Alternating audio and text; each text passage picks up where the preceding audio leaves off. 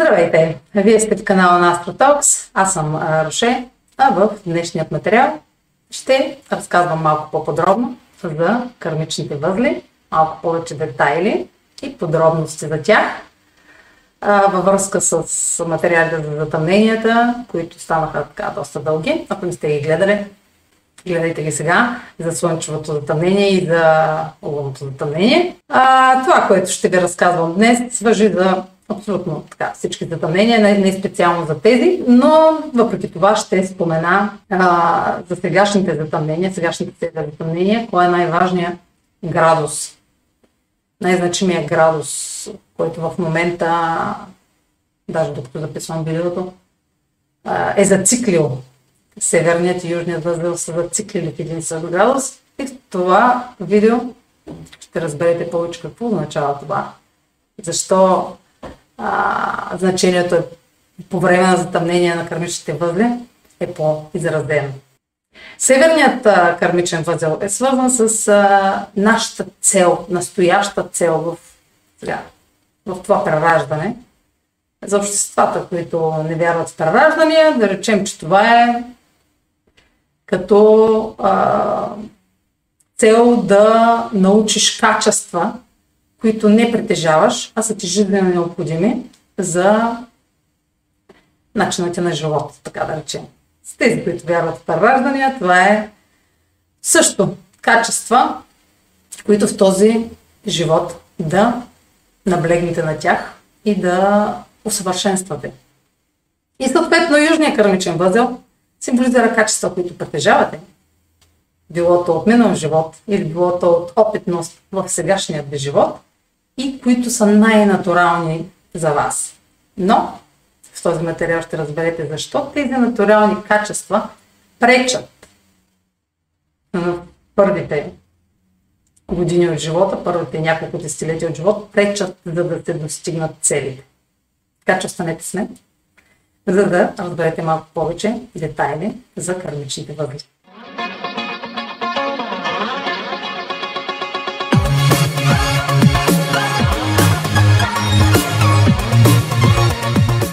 Използвам паузата, за да направя кратко уточнение. Вече в канала ми има реклами и а, сега е моментът да ви а, кажа, че аз печеля всеки път, който вие имате търпението да изгледате една реклама. По този начин съдействате. Продължавайте да гледате видеото, за което сте си пуснали.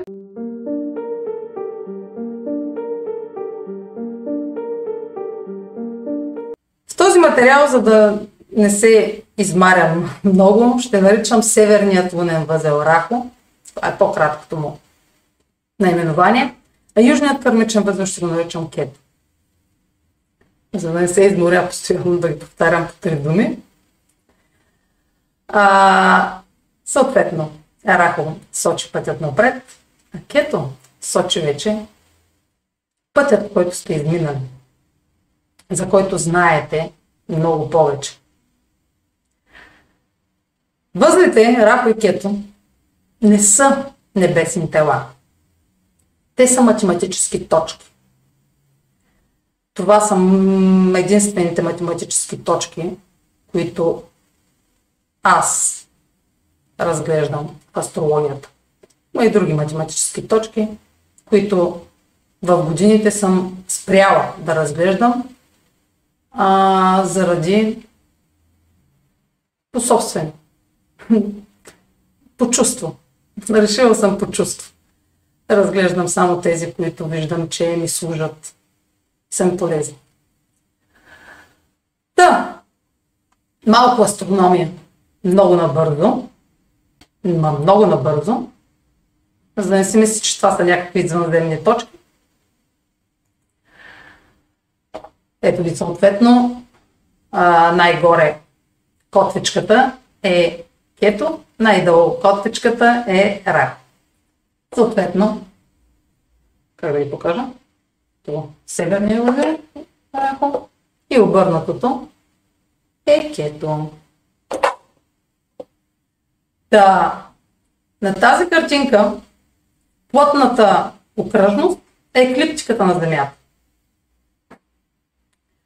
т.е. проекцията на светлината на Слънцето, в момента в който огрее Земята и всъщност това е, а аз не мога да покажа тук, ето това е еклиптиката.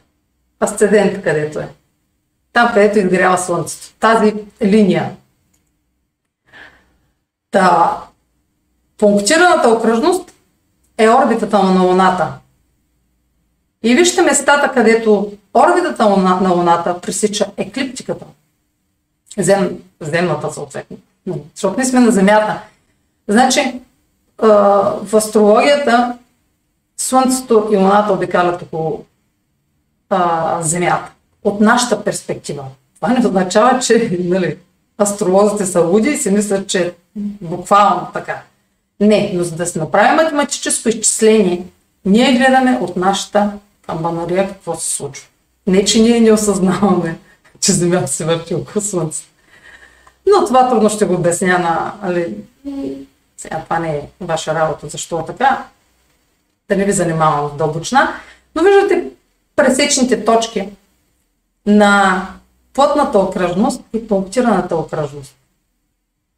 Нали, то е ел, елипса всъщност. Не точно, елипса. Хайде, не задълбаваме.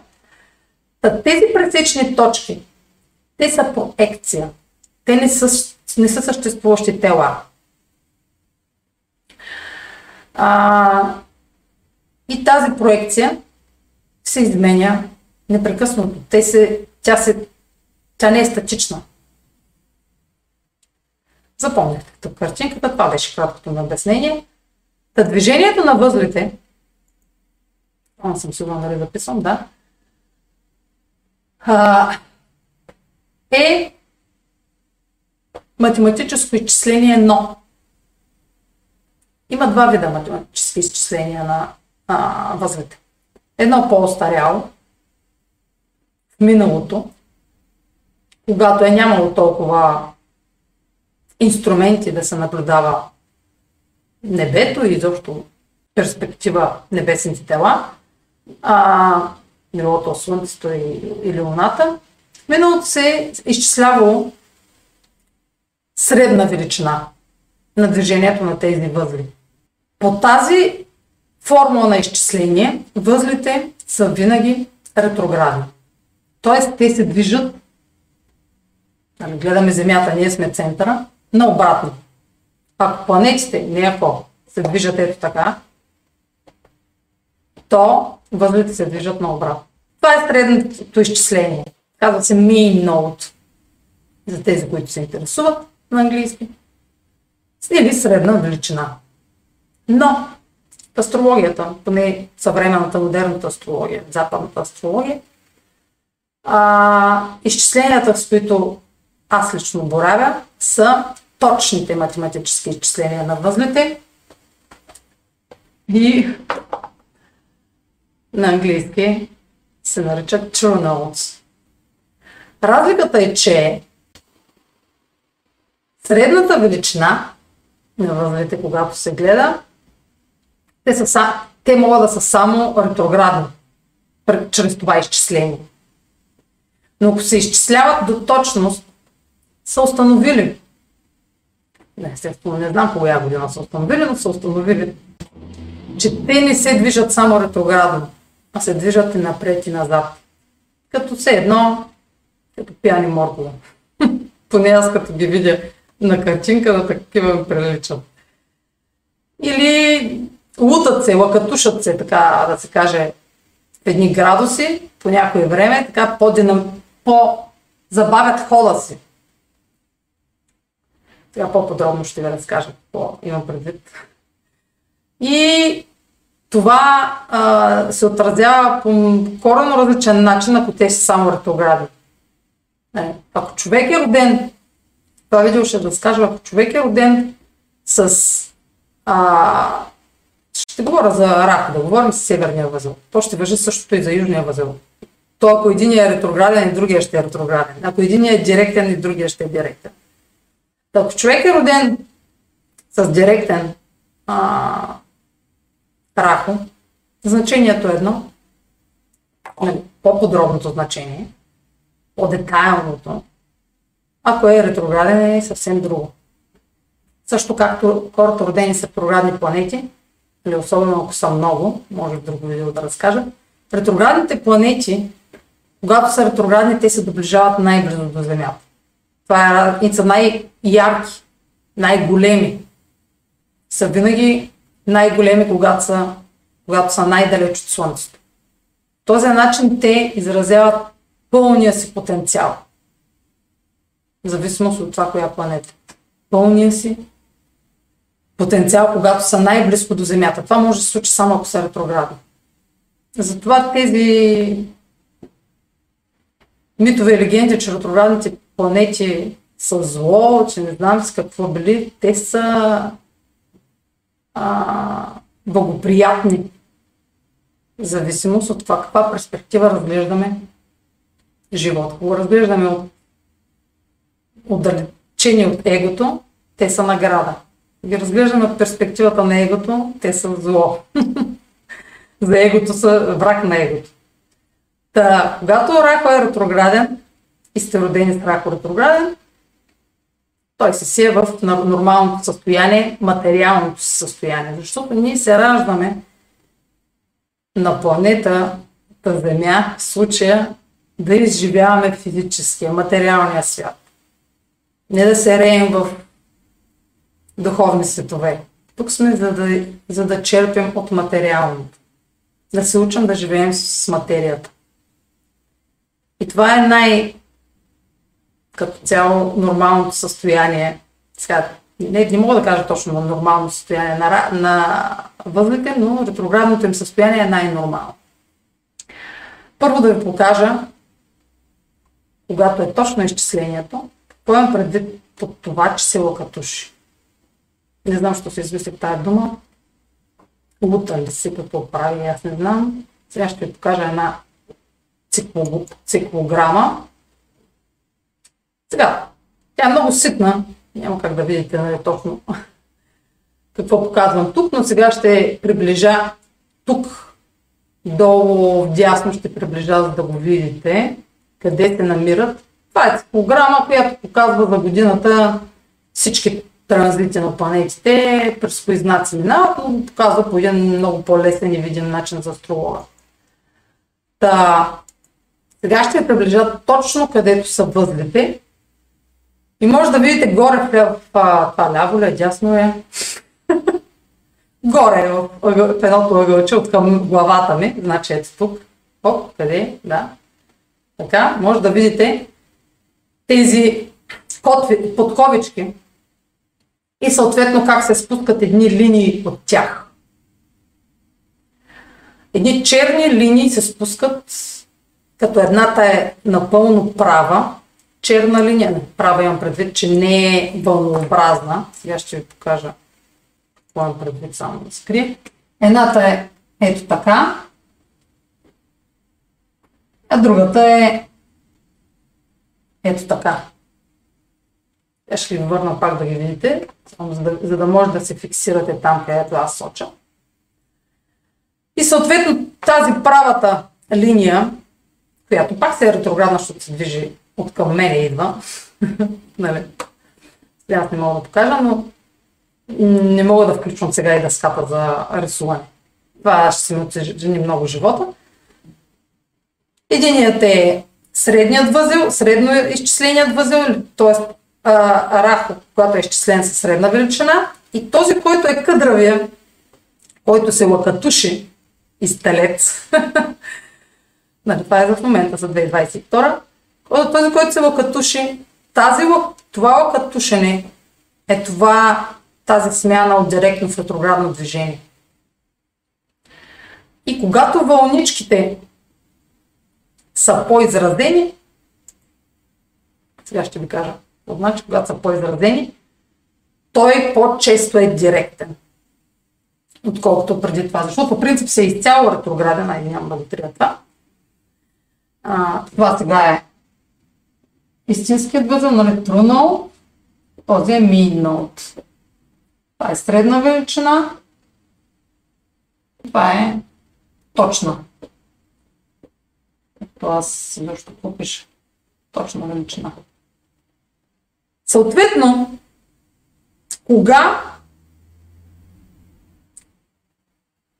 точният възел, точният рахо, кога е по-често директен? Ами около затъмнение. Когато става най-значим. Когато една планета, в случая изключение, е точка, защото тази точка е изключително важна. Тя не е някаква арабска точка, нали, точка защото има и арабски точки. Лилит и това е точка, то не е небесно тяло. Това са точки. Но когато говорим за възлите, за Рахо и Кето, говорим за връзката Луна, Слънце и Земя. Показвах ви в начало снимката, къде се пресичат къде се пресича орбитата на Луната с еклиптиката на Земята. Тоест, а, сега аз ще да разказвам за лъкатушенето. И сега ще, довърша за лъкатушенето и ще кажем, довърша мисълта си. А, да, около затъмненията, около затъмнения, да, той постоянно има моменти, в които става директен, но много за кратко. Примерно един-два дни, един-два-три дни, после пак ретрограден. Един-два-три дни, после пак ретрограден. Рядко за повече. Но преди затъмнения, месец преди и месец след, ориентировачно, започва да става по-често директен, по-дълго така, по-често директен, по-често и после пак ретрограден, директен, ретрограден, директен, ретрограден. И това създава забавяне в хода му. Защото той прави, две, прави нещо такова. А, прави една крачка напред, прави едно половин крачка назад. Прави една крачка напред, прави се едно половин крачка назад. И той цикли в едно и също място по този начин. Аз не знам да го виждате, но все едно като рак. Напред-назад, напред-назад и той, той стои на едно място. Това се получава около затъмнението. Хората, които са родени преди, по време или след затъмнение, има голяма вероятност да имат директен рак или директен северен тазък.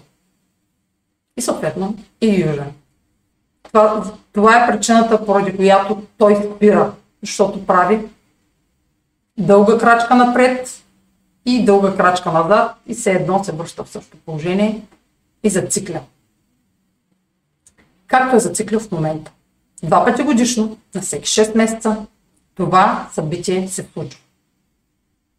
И през останалото време точният, точният възел става директен, но отказвам го за много кратко. Тук може да става по една седмица ретрограден, по една седмица директен, по една седмица ретрограден, по една седмица директен. И а, така е около 2 месеца.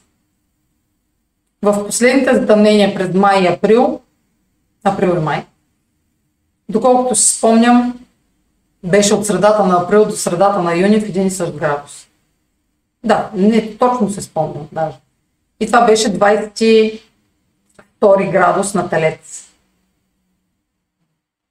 Сега в момента, той е зациклил сега в момента октомври и ноември. Сигурно от края на септември. А, аз не знам кога ще го излъча това видео, но ще го излъча по време на затъмнение, че ще го излъча. Та, докато слушаш това видео, със сигурност ще е зациклил още в, този, в същия градус, който е на затъмненията, защото това е 4, сега той е 13, но се води 14, беше кажа 13 градус на 13 градус на знак Телец, съответно 13 градус на Скорпион, южния възел. И, и ще е там два месеца. Целият октомври и ноември той ще си е в този градус. Все едно не мърда, ще правя и това движение рач. Директно ретроградно, директно ретроградно. Хората, които се раждат сега, много по-вероятно е да имат директен възел.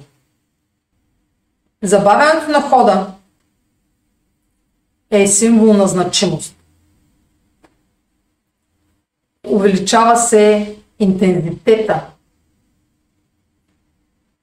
на и също качеството на събитията. Било то случваще се в подсъзнанието или в съзнанието. Защото тук говорим за връзката. Когато говорим за... Сега ще се върна там, където ви показах и как ще се запомня мисълта. Когато говорим за връзката Земя, Луна, Слънце, говорим за връзката между дух и душа. Това са двете небесни тела, които осветяват Земята. Ние сме на Земята. Нас не интересува какво се случва от перспективата на Земята. От перспективата на Земята, ако няма Слънце, ако няма Луна, ако едно от тези светила липсва, няма да има живот на Земята. Толкова е просто. Толкова са значими и двете светила. Едното без другото не може. Едното може без другото. Нали, Слънцето ще продължи да съществува, ако няма Луна. Но Земята не може да продължи да съществува в този свят, ако няма Луна. Изобщо ако Земята нямаше Луна, ние нямаше да съществуваме, така да го кажа. Или на астрологичен език, на художествен език, защото това е художествен и математически език. Нашата душевност без душевност няма как да има живи същества. Също и за духа. Духа или волята на живот, който символизира Слънцето. Ако сутрин не грее Слънцето, ние няма да имаме воля на живот. Няма да имаме желание за живот. Ако беше само мрак и луната грее съответно, ние няма да имаме сили изобщо да станем. Та светлината, дневната светлина дава сила на организма. Дава а, виталност. Има ли такава, такъв превод на българ виталност? От английски не знам. Дава жизненост и стимул за живот на индивида. А, през нощта тялото се почива и душата взима превес. Подсъзнанието взима превес, превес над егото и съзнанието. Та, връзката Луна, Слънце и Земя се концентрира в възлите. Затова са и толкова значими. Там ги концентрираме, защото ви показах. Енергията на Луната, т.е. нейната орбита, енергията на Слънцето, т.е. еклиптиката, която се формира от слънчевата светлина, проекцията, се сливат в едно, за да достигнат до земната повърхност, където сме ние. Където ние обитаваме земната повърхност, ние не се реем в небесата физически. Нали, да се останем в физическото. И оттам значението на възлите е много важно. Защо? Защото просто те са съвкупността от това сливане на дух и душа. Тази връзка между това какво се случва на ментално, в, така, как се казва, на ментално ниво и какво се случва на физическо ниво. Или пък да не е само преди физическото има ниво на чувствата, на желанията, на духа и след това физическото, съответно. Та, Луната е символ на това най-високо ниво, това, което е трансценденталното, това, което е отвъд видимото, на по сега да го нарисувам по-добре. На по... Нали, като все едно нива, на нива сме изградени.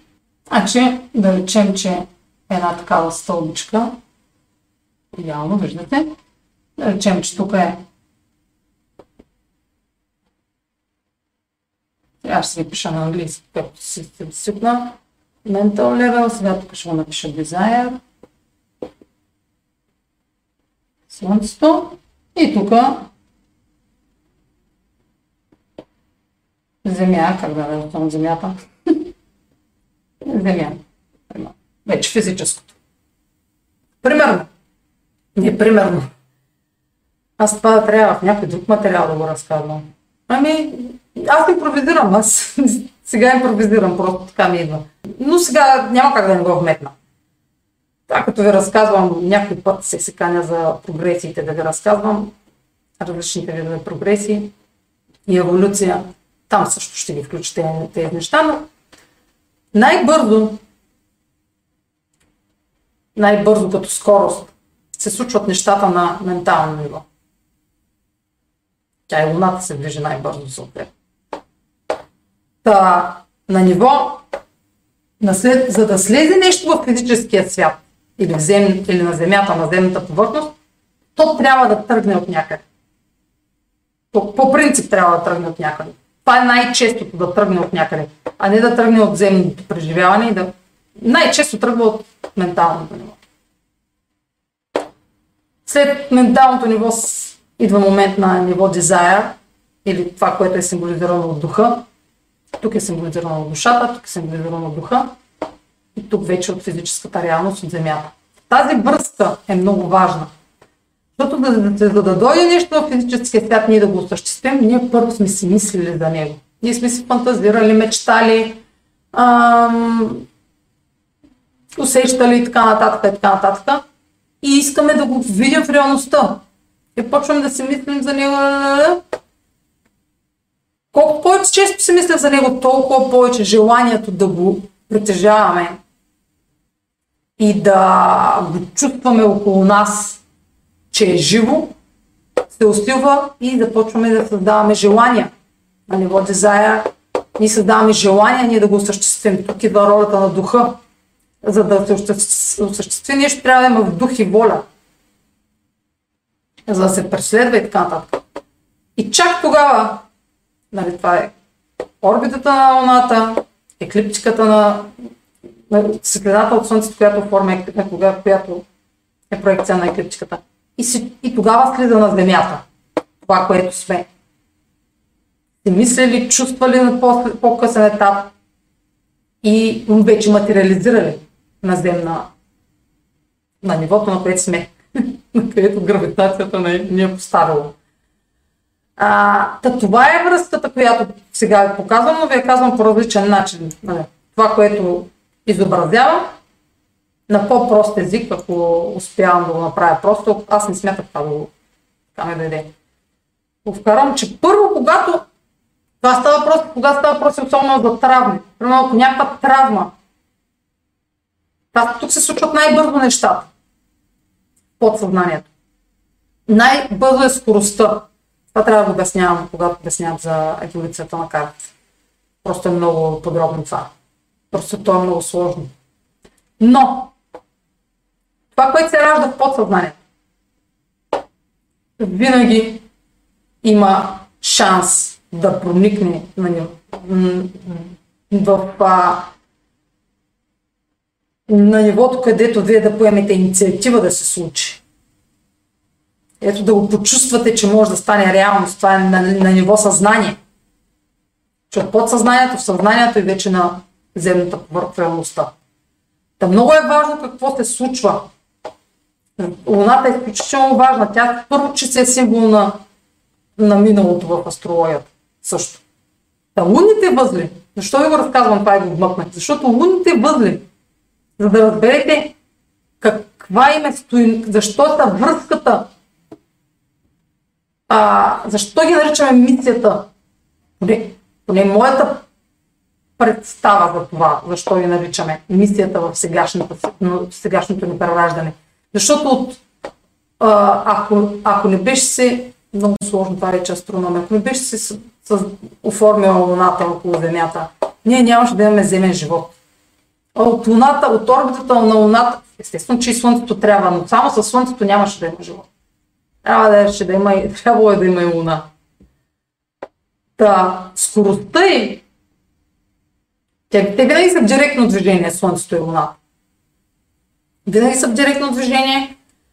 И когато има затъмнение, и възлите са в директно движение. Най-често. Нали, рако и кето съм, нали, да приключа до тук, да не би осложнявам мозъка. Още неща, това ще ви го разказвам в а, а, видео за, за прогресите. Там ще са ми важни тези неща, които ви казах.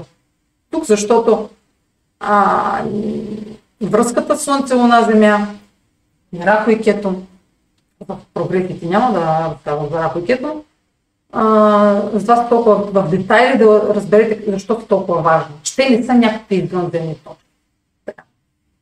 Премина на следващия етап, а, защото нямам представа дали не се забавих много. На следващия етап е да ви разкажа какво е значението, когато е а, директен рахо, когато е ретрограден. Когато е ретрограден е ясно. Ще има равносметки за цял живот, естествено се правят равносметки от наученото.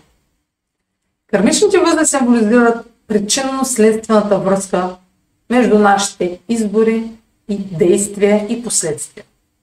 Няма нищо странно в думата карма. Думата карма е измислена от нас, за да имаме яснота, когато говорим за причинно-следствени връзки между действия и последствия, да използваме една дума.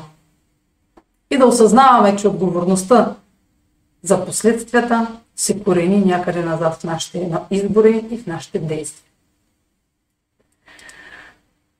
По време на затъмнения,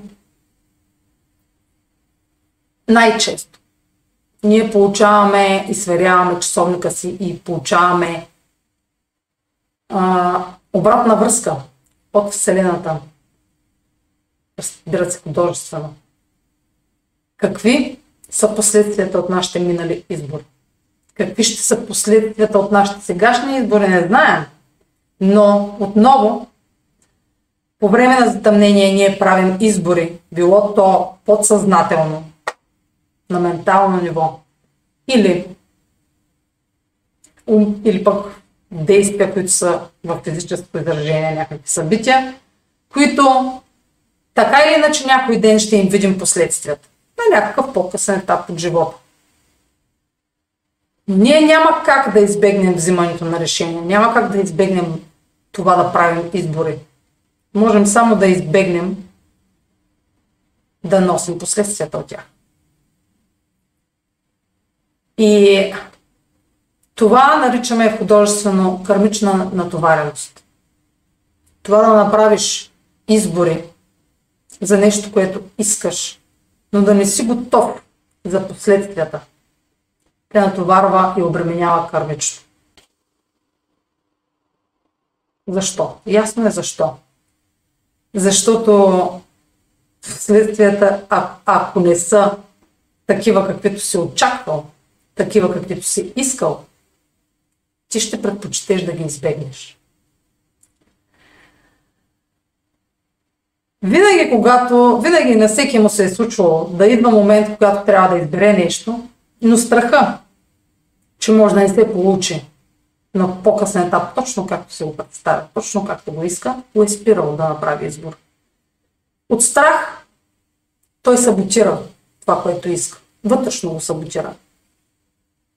И или бездейства, или предприема никакво действие, което отново е действие, защото бягството от това да направиш важен избор, а, в никакъв случай не е предпоставка ти да не си направил никакъв избор. Ти въпреки всичко правиш избор да не направиш избор.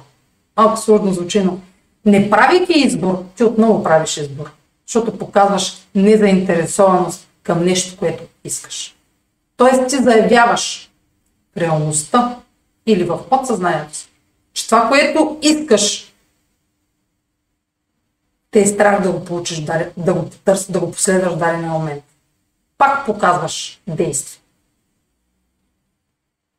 Факт. Тъжен факт. Била съм в такива ситуации а, в ранните си, в ранните години, когато съм се е развила като индивид, но споменът ми е, че това са бездействието, което съм допуснала да се случи от страх да не направя избор, било е рядко, но било пагубно. Защото съм пропускала възможности, които никога не се са връщали отново. И няма какво да се лъжим, всеки съжалява а, за възможности, които е пропуснал назад във времето. Тези хора, които смятат, че не съжаляват, просто маскират а, по един така техен си начин, а, че са над нещата. Това, че съжаляваш за нещо, не означава, че ти живееш в съжаление. А означава, че ти осъзнаваш, че си пропуснал нещо. Ти не живееш съжаление, но си наясно, че си пропуснал нещо. Не си казваш, абе аз добре, че го пропуснах. Казваш си, за да не те боли. За да казваш си, да, за да не мислиш за него. Но истината е, че съжаляваш. Дълбоката истина. Отвъд егото. Ретроградните планети. Трябва и за тях да разказвам. Много объркано става. За тях да разказвам как работят те, колко пък откъснати от егото са и колко са полезни. Колко откъсват от по здравословен начин от а, така, ролевите игри, които си избираме. Та, по времето на затъмненията да се върна, ако ние виждаме на къде отиват нещата, някакви неща, които са извън нашия контрол и не можем да направим връзка, защо те се случват, трябва да се опитаме да се върнем много назад и да търсим контакт между сегашните събития, не буквален, по-скоро от това, което изпитваме. Реакцията ни на сегашните събития да намерим връзка между тази реакция с наши минали действия. Или последствията, които виждаме, да намерим връзка назад с направени наши избори. Преди да отсъдим дали е честно или не, дали е справедливо или не, да се върнем и да си спомним, да анализираме кое наше действие е довело до тук, кой наш избор е довел до тук, а не да отсъждаме само според обстоятелства. Защото едно събитие винаги е просто едно обстоятелство. То може да няма никакво отражение след две, след три, след четири седмици, след пет месеца. Но това обстоятелство се е стигнало до него по дадена причина. Нищо не пада от небето, просто е така. Нищо в Вселената не се губи. Това е физически, физичен закон. Сега аз не съм физик, не съм инженер, аз съм психолог. Тук няма да говоря за физика. Любител съм на астрономията от дете. Говоря ви за астрономия, но за физика и за инженерство. Липсват ми, тер... липсва ми терминология. Но това, което повечето хора наричат съдба, дума, която аз нямам в речника си, не е съдба, така както го наричате, това е причинност, това е следствие. Съдба е дума, която в смисъла си няма информация за това, откъде идва даденото събитие. На времето, на времето сега. Това е стара дума, която се предава от поколения, която символизира нещо, което е паднало от небето. Ами съдба, ами ако е писано. Ами да, ама това са по този начин няма проява на действие. Няма участие на индивида. То остава на събитията да се развиват от само себе си, без той да участва. И в същото време той участва с бездействието си. Той оставя външната среда да диктува неговата сегашна реалност. Та на думата съдба е незнанието или желанието да се откъснем от отговорността, която носим, когато правим избори, която носим, когато избираме как да действаме, как да реагираме, как да се отнесем към някой. И по този начин негрижираме собствения си живот, оставяйки нещата, съдбата да каже, съдбата да реши. Коя е тя? Не, не я знам. Не знам коя е тая съдба, която хората визират, но този материал, аз думата съдба няма да използвам. Кармичните възли символизират значими последствия в резултат на избор. Няма никаква съдба в цялата история. Има физика. Има физика и нищо в Вселената не се губи. Това показва физиката. Но, когато се раждат нашето подсъзнание, намерения, за които естествено забравяме, защото те се движат с 27 пъти нещо по-висока скорост, отколкото. Това ще го обяснявам друг път. Ще го обяснявам друг път, но 27 пъти по-бързо, математически, отколкото в земната реалност. Съответно, всичките мисли, представи, въображението ни, които ги мутае и интуитивни изобщо неща, трансценденталните теми, отвъд нормалното. Там се развиват много бързо нещата. Няма време да ги запомните. Там не ви е работа да ги запомните.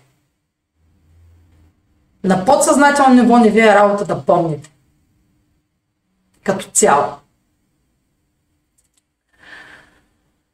Защото то е невъзможно да имате толкова голяма памет, че да запомните всичко, за което сте ви е минало през подсъзнанието.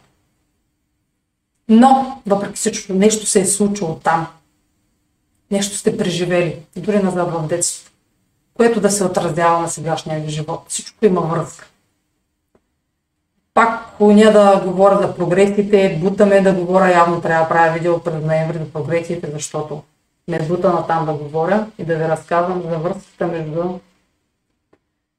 сегашното ви, сегашната ви реалност и първите 3, от 3 до 6 години от живота ви, които всъщност са най-важни за сегашното ви съществуване. А, за какво ви говорех? Да, за затъмненията и за причинно-следствената връзка. Да.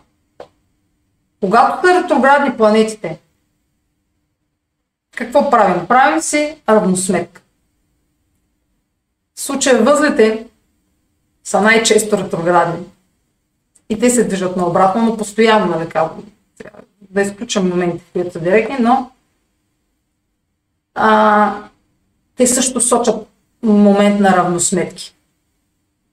И най-интензивният момент на равносметки, свързан с възлите, е създанението.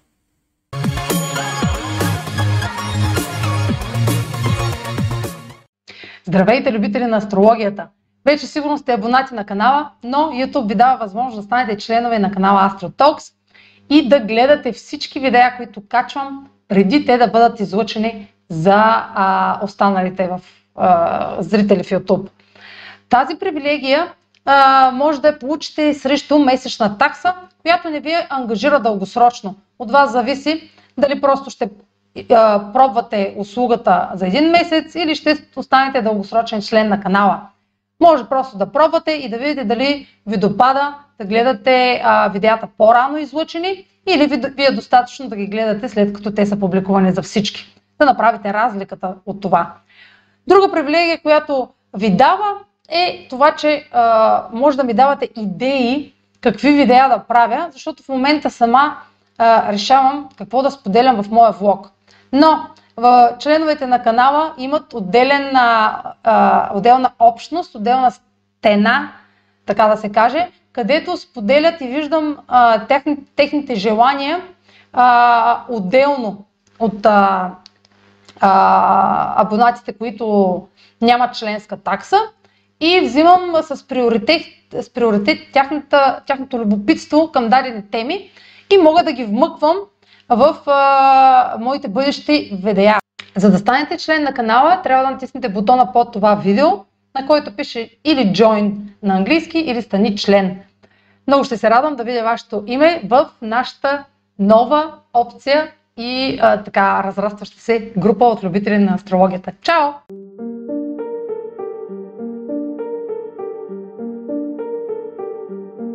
А, прекъснаха ме, забравих се мисълта и почвам откъдето се импровизирам. А, ето, или Южния кърмичен възел. Там, където ние притежаваме качества, там където е в картата ви, вие притежавате тези качества най-умело. Рако символизира мястото, където вие няколко живота сте игнорирали да се да усъвършенствате тези качества. Там, където е вашата карта. И е дошло време, но то може много прераждане да е било това време. Тук вече няма как да не говоря за прераждане. Просто ако не вярвате в такива неща, просто си мислете за нещо, което сте игнорирали, игнорирали цял живот, да го научите не цял живот, а и първите няколко десетилетия от живота ви. Защото възлите из, израстват в един момент. Тоест, вие, вие, няма как да игнорирате след няколко цикъла на възлите. Цикли са това да направите една обиколка. А, на обратно така, аз понеже през цялото време гледам как като прогнозата за времето гледам а, дъската в монитора а, и ми е наобратно. така, ето така, един цял кръг да направя, така да кажа, една цяла обиколка, отнема 18 години. Сега ще се върна пак към мисълта ми, трябва да я запомня. Значи 18 години трябва, трябва един цикъл. Тоест, вие няма как, дори за това прераждане говорим, няма как на 18 години вече да сте израснали до ниво, което да разбирате уроците си. И връзката, причинно-следствената връзка между минали действия и последствия. И да го осъзнавате, то не е на зряло ниво. А е абсурд, преди 30-та годишна абсурдно. Може да си мислите. Но има много още. От перспективата на годините напред ще видите, че много неща са се изменили. И аз на 18 години си мислех, че съм много израснала, сигурно съм била, но не мога да се препозная в 18 годишната си самоличност. Та, примерно два цикъла, ако са минали, това са 36 години. Още 18 години, 46, 54 или колко е? Да, 36, 46, 54. Три цикъла. Но минимум два цикъла трябва на човек. Тук вече със сигурност на третия цикъл. Тук даже още късните 40. Още цикъл, два цикъла и половина, значи на 36 плюс 9, на 45-та година вече шанса да са, да са израснали, т.е. да сте разбрали какви качества са ви необходими, за да постигате целите си. Рахо вече е много голям. Но защо казвам сега да говорим за това прераждане, хайде. Така че са с които това прераждане са ви натурални, което казах още по време на увода, че ще ви обясня защо не са ви достатъчни за да постигате цели си в този живот. Защо тук обаче вие пък към тях се придържате, защото тях най-много ги умеете. Вие сте ги усъвършенствали. Вие сте най-добри в тях. Но тук, на Рахо, нямате, той непозната зона в ежедневието ви, в живота ви сега. Постоянно чувството на тласък към тези качества е постоянно. То, е не, то не е осъзнато във всяка една минута, но всяко едно действие и събитие ви тласка към рак. Пак казвам, докато не озреят от възлите, докато не озреят, не озреете за разбирането на възлите, това не е осъзнато. Това, че постоянно сте тласкани към това, този си живот, да се научите на качества, които да усъвършенствате. Това не е определено събитие, това не е мисията ви в живота ви да постигнете дарена едничка цел. Това е цел на егото. Качествата, които ви са ви необходими да и сте игнорирали през цялото, сега, през всички тези години, да речем първите 18, вторите 18 до 36, да речем, че още стигнем нататъка, а, тези качества, които сте игнорирали, те са ви били жизненно важни от ден едно, но вие няма как да знаете. Ако вие притежавате тези качества, те ще ви отворят врати и възможности за земни физически преживявания, за пълноценен живот. Затова му казвам мисията в живота. Без тези качества, чувството, че не можем, чувството на неотложност, че все още имаме какво да свършим в този живот, е непрекъснато. Нервност, и а, напрежение, че ние не сме на пътя си. Идва от там, че ние не преживяваме неща, които можем да преживяваме, ако се научим на тези качества. Можем да имаме всичко в това прераждане, което желаем, ако притежаваме тези качества. Ако силно купнеете някакви неща в живота си, те може да са много. Може да ги постигате цял живот. Има неща, които имат цял живот на разположение. Няколко десетилетия имаме, 8-9 десетилетия, за да ги постигаме. Те постоянно се променят. Постоянно, в момента, в който постигнем едно нещо, се обръщаме към следващото и така нататък. Ние не можем да се умрем само с едно желание постигнат. Но тези качества ще ни дадат най-голямо удовлетворение от постигнато. Тоест, нещата, които постигаме чрез тези качества, се усещат като едно облегчение, че живота ни е имал смисъл.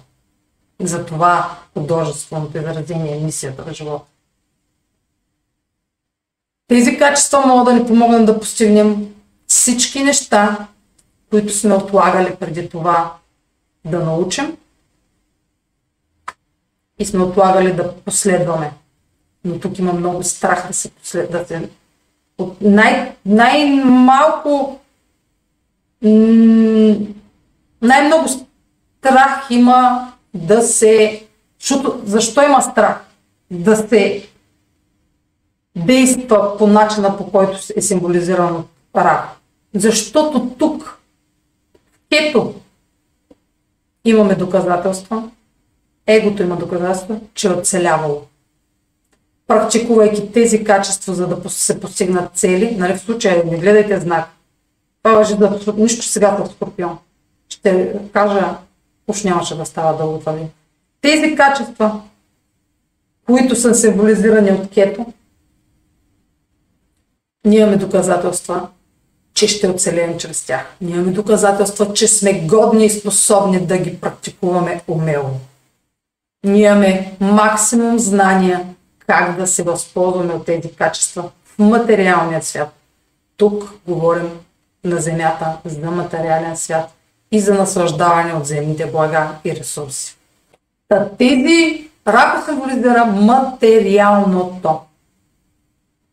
Кето символизира духовното откъс, откъсването от материалното. Но не буквално сега, да, да кажете, нали, че трябва да се... Когато сте си в кето, т.е. когато си практикувате качествата, които са от страната на кето, вие пак сте в материалния свят. Но не може да създадете това, което сте дошли да създавате, ако се придържате към качествата, които умеете. И пак тук се връщам.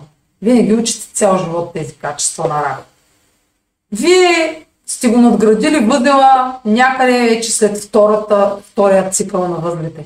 Трябва да са направили две обиколки. Сега ще ви обясня, преди да премина към а, разликата директен ретрограден възел, защото няколко пъти се опитах да стигна там, но все нещо го измества.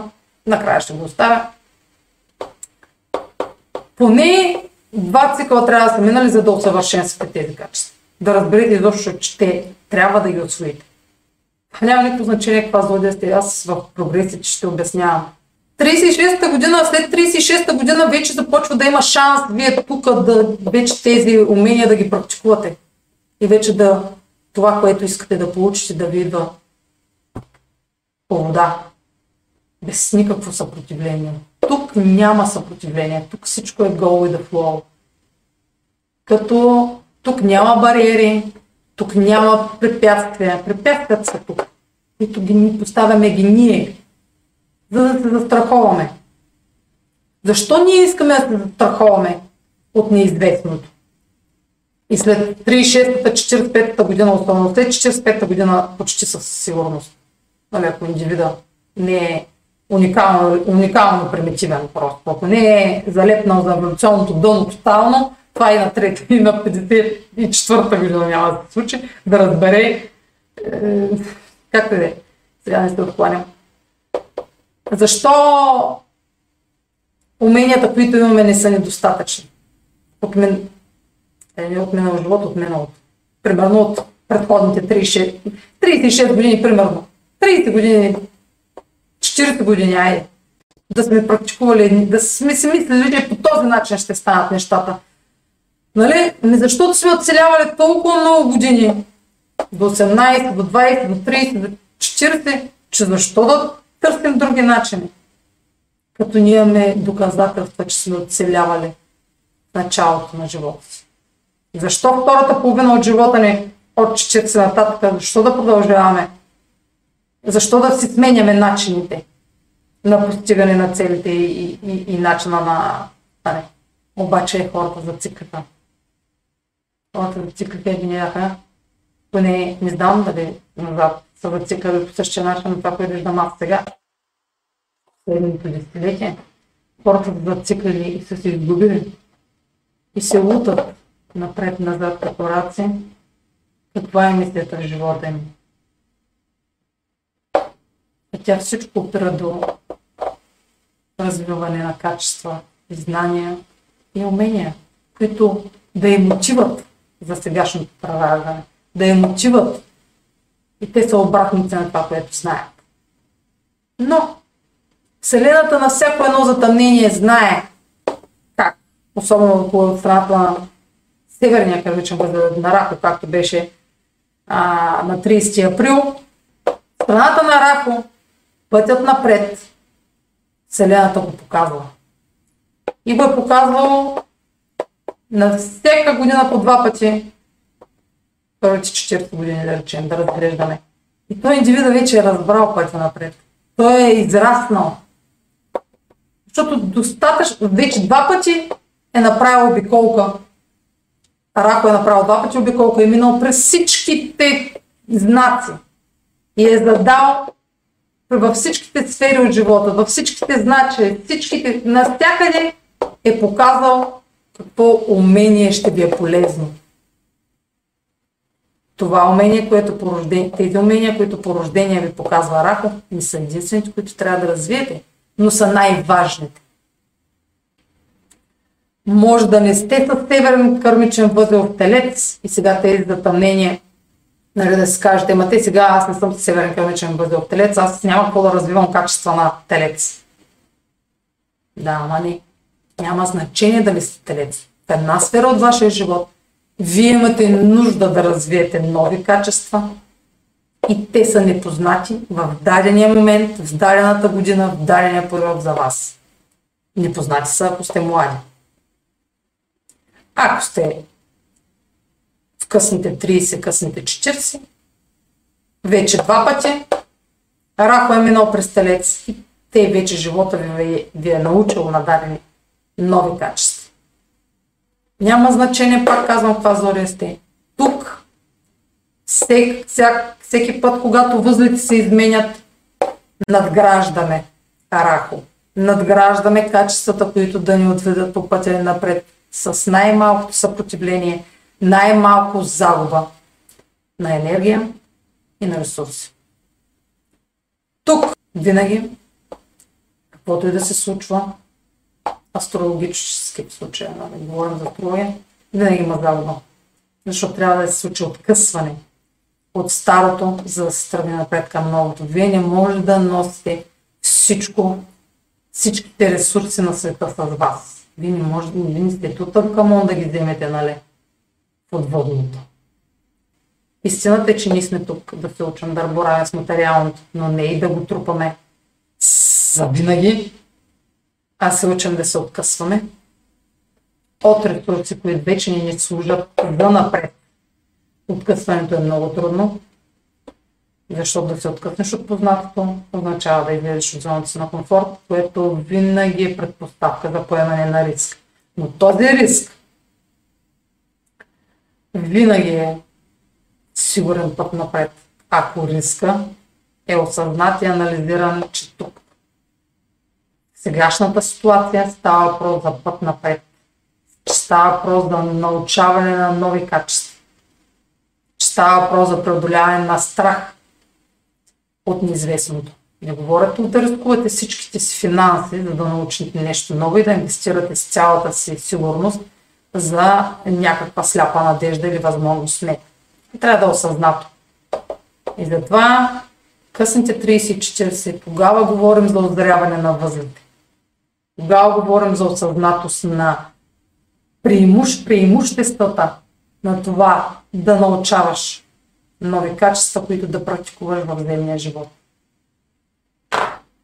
И за да не нощувам на компютъра, ще премина към кратко обяснение. Кратко с моите карти направо припадам. А, трябваше да е лайф това. Но аз трудно ще да изляза от това лайф с обяснения и бавно говоря днеска и очите ме болят. И не мога да сложа очила, защото ако сложа очила, лекувах ги, не се излекуваха, искам да видите, приличам на миньон. С две кръпчета в средата. Как да стоя с очила? А трябва, защото нищо не виждам. Имам три, три фенера. Един, два, три веки. Ще от всякъде ослепявам. И монитора срещу мене, радиация от всякъде. И миньон. Те очила съм като миньон.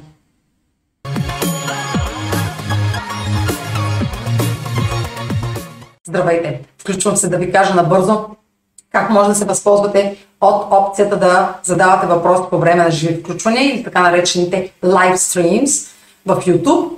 А, и това е опцията Super Chat, която е платена и в зависимост от каква сума сте задали да заплатите, 2, 5, 10 лева, YouTube е отъждествява на, с времева рамка, а, която се дава на участниците в лайфа да отговорят на питащия.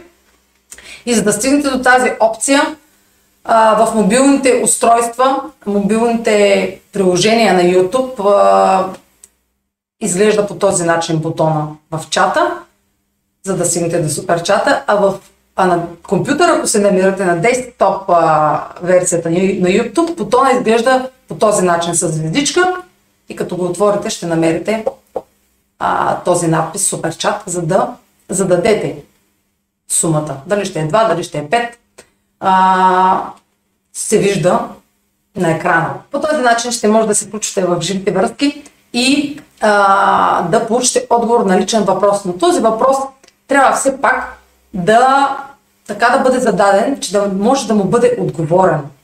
Нали? А, ако става въпрос за нещо сериозно, нали, е добре да се направи анализ на цялата карта и да се направи консултация. Сега за 2, 5 минути, 10 минути няма как нали, да се отговори на а, кой, кой знае на какъв въпрос. Затова преценете дали изобщо въпроса ви може да бъде отговорено в една такава платформа. А, сега може да гледате видеото, което сте си пуснали или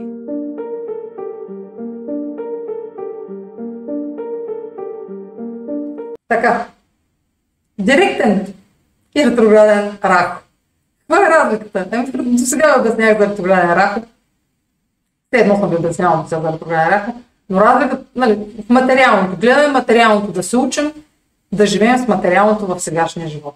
Това е като ретрограден, ретроградния рак. Но директния рак. И да изпитваме удоволствие от земния живот.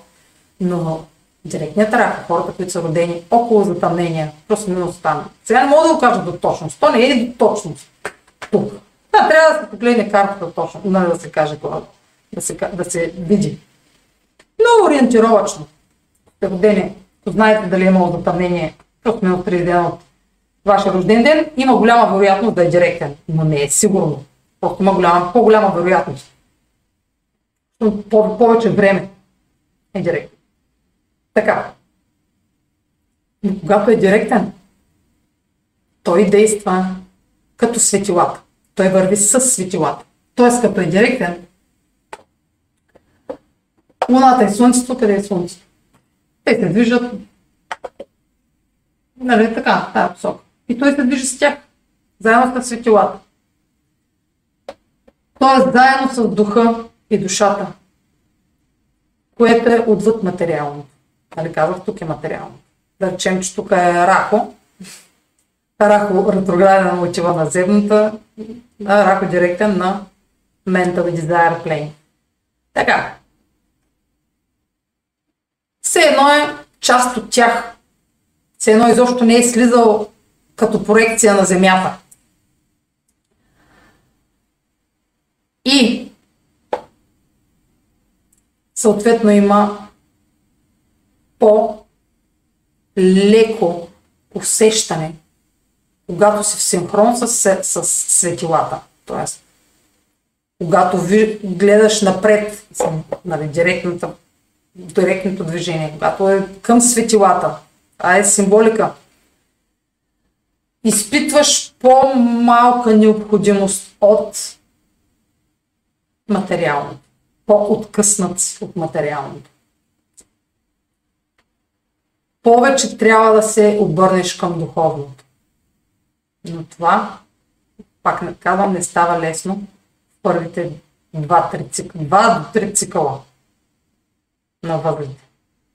До късните 40-те може да се осъзнае, когато вече човек има деца, семейство, деца, сигурност, къщи, коли, живее си живота, има материална сигурност, обаче той не изпитва удоволствие. Нали? Следва си така както живеят нали, всички. Оцелява, има цели да завърши университет, да работи престижна работа, да постига някакви професионални цели и лични цели, да се обвързва, да се жени. В един момент обаче той не чувства все още удовлетворение от това. Не е такова, каквото са го възпитали да чувства. Защото то се възпитава това от деца. Нали? Проектира, че ако имаш деца, съпруги, много пари и удоволствието ти е сигурно от живота. Да, има такива случаи. Но в днешно време виждаме, че няма формула на щастие, която да е А плюс Б равно на С. Винаги може да липсва и едното, и другото, и пак човек да изпитва моменти на щастие. И защото този стремеж към перманентно щастие хората започват да осъзнават, че е иллюзия. Но мира и покоя, те не са иллюзия. Мира и покоя идват в моментите, в които човек е наясно и е осъзнал. Не като информация. Осъзнал е, че е на пътя си. Че не, т.е. че не ходи против себе си. Че не саботира себе си. Че следва желанията си. Че има воля за живот. И че не разчита на съдбата да му снесе желаните блага. Покоя може да дойде по всяко едно време в живота. Но той изисква той изисква много голямо и често откъсване от егото. Покоят не може да дойде, ако, ако не си взимате почивка от, роли, от ролите, с които се отъждествявате в живота. А това е много трудно. Покоя може да бъде постоянна величина, щастието не може да бъде постоянна величина. Покоя може да дойде от Рахо. Защото Рахо ще е дал достатъчно уроци това преживяване, които да ви покажат кога използвате егото в помощ, кога използвате егото срещу вас като оръжие. Та, директният възел, директният рахо и съответно директният кето в порождение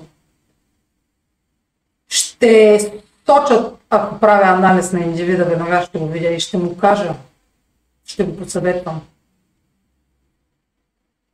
Да се стреми към духовно израстване.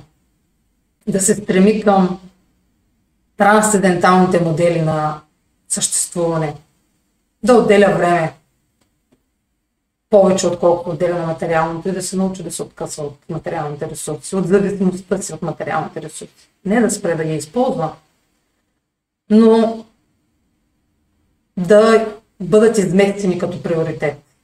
И приоритет да бъде духовното развитие.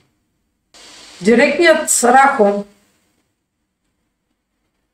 що ме в посоката на светилата, дава много по-лека кармична обремененост през живота. Не е задължително, но е индикация за по-слабо усещане на кървичните уроци.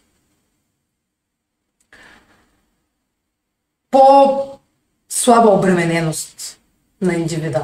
Чувството за обремененост е по-слабо. Дори да живее вкопчен в материалното, м- той няма да е няма да е удовлетворен от него. И оттам идва това щом няма да е удовлетворен от него, той няма и да е толкова вкопчен в егото. Той ще е по-откъснат от егото, ако не чувства удовлетворение от материалното, много често ще се задава въпросите защо и съответно ще намира отговори. И оттам няма толкова кармични уроци, защото те кармичните уроци са свързани с земни преживявания, нали, с неща, които ние като индивиди преживяваме. Правим нещо, мислим нещо, действаме и така нататък. Нищо отвъдно няма в земните уроци лекцията са на физическо ниво. Но е добре индивида да си даде сметка, че потокът от преживявания, който му е необходим, е на база душевност. Тоест, емоционалното свързване към друго емоционално тяло, да речем, пак трансцендентално емоционално. Та хората с директен рахо е добре да следват тук този поток, този ментален поток, отколкото на ниво дизайр, което егото там е господар и иска материални блага, които да осъществи в материалния свят. Просто удовлетворението се случва в подсъзнанието на хората с директен рак. Естествено, Нямам доказателства за, за това. Имам наблюдения, но не и доказателства и нямаме нужда от доказателства. А, няма теорема за темата, която аз в момента обсъждам. Няма и да има. Нямаме и нужда от такава. Всеки трябва да изгражда вярванията си на база на своя опит и да ги преразглежда съответно, когато е ретрограден, който в края на месеца ще стане директен, да преразглежда вярванията си до края на октомври, и да разпадат тези, които вече не му служат. Те затова са полезни ретроградните планети, защото когато са най-ярки, най-близо до Земята, виждаме кои вярвания служат на нашия живот, кои не служат. Така че се възползвайте от ретроградните фази. Всичко се случва, когато планетите забавят ход. Забавянето на ход е симптом, те са много близко до, земята, до Земята и много далеч от егото, Слънцето. Така че те изразяват чиста енергия, когато са ретроградни. Но всеки източник според знанията си и опита си, моите материали в ретроградните планети са награда.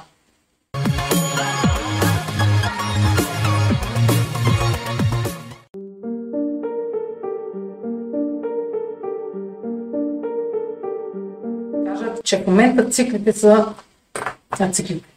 Бъдете, ето това движение през ноември и октомври, видим октомври и ноември. Възлите са зациклили в 13 градус на Телец и 13 градус на Скорпион. Тоест, в предходните затъмнения, това беше 22 градус на Телец, май, април, 22 градус на Скорпион. Сега са в 13 градуса, защото се движат назад. Отишли са назад. От 22 са стигнали до 13. Та двата месеца, октомври ноември, са зациклили в този градус. И ако имате планети или точки, а, особено всички лични планети, Слънце, Луна, особено възела също, Венера, Меркурий, Марс, Хайде Юпитер и Сатурн, но без тежките планети. Или пък асцендент МС, точката на партньорство или тези точки на Дира. Ако са в този градус, или в 22 от предходното изпълнение, или сега в 13, те са 10 пъти по-значими за вас. Тези затъмнения са едни от най- от редките в живота ви, които са важни. Всичките са, имат значение, но тези, точно в тези градуси, изобщо няма да гледате отклонения. Щом казвам 13-13 гледате. Най-много гледате до 4, не, 12-14. Искам да са точни нещата. Защото няма такива около. В случая това е 13 градус. Там е зациклил рак. Там е зациклил кето.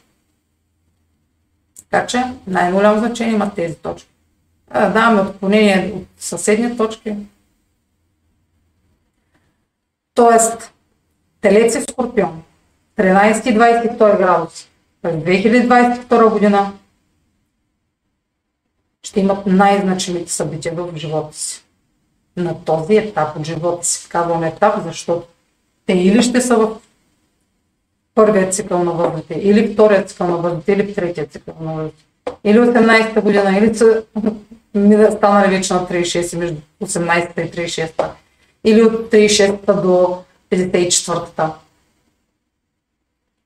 Някои от тези етапи, не за целия ви живот, нали, кардинално край, но на този етап, с тази цикличност на която попадате, пак с, направете си сметка на колко сте години и какво изобщо може да ви се случи в рамките на 18 години. Ако имате планети в 13 22 градус на Телец и Скорпион, на едно от двете места, тази година за вас е кардинална. И мисля да приключи с това. Надявам се темата да ви е била интересна. Питах се малко по-подробно да разкажа за възлите. Естествено няма как да изчерпя изобщо темата. Аз трябва два дена да седя тук на компютъра. Но а, не ми останаха повече сили. Така че дори да има още нещо, ще го споменават в някой друг материал. Така че последвайте канала ми в YouTube, за да не пропускате видеята, които правя. Четете блога ми в astrotalks.online, където качвам седмични и месечни хороскопи. А за онлайн консултации с мен, пак отново в astrotalks.online ще намерите услугите, които предлагам, както и контакти за връзка с мен. Чао!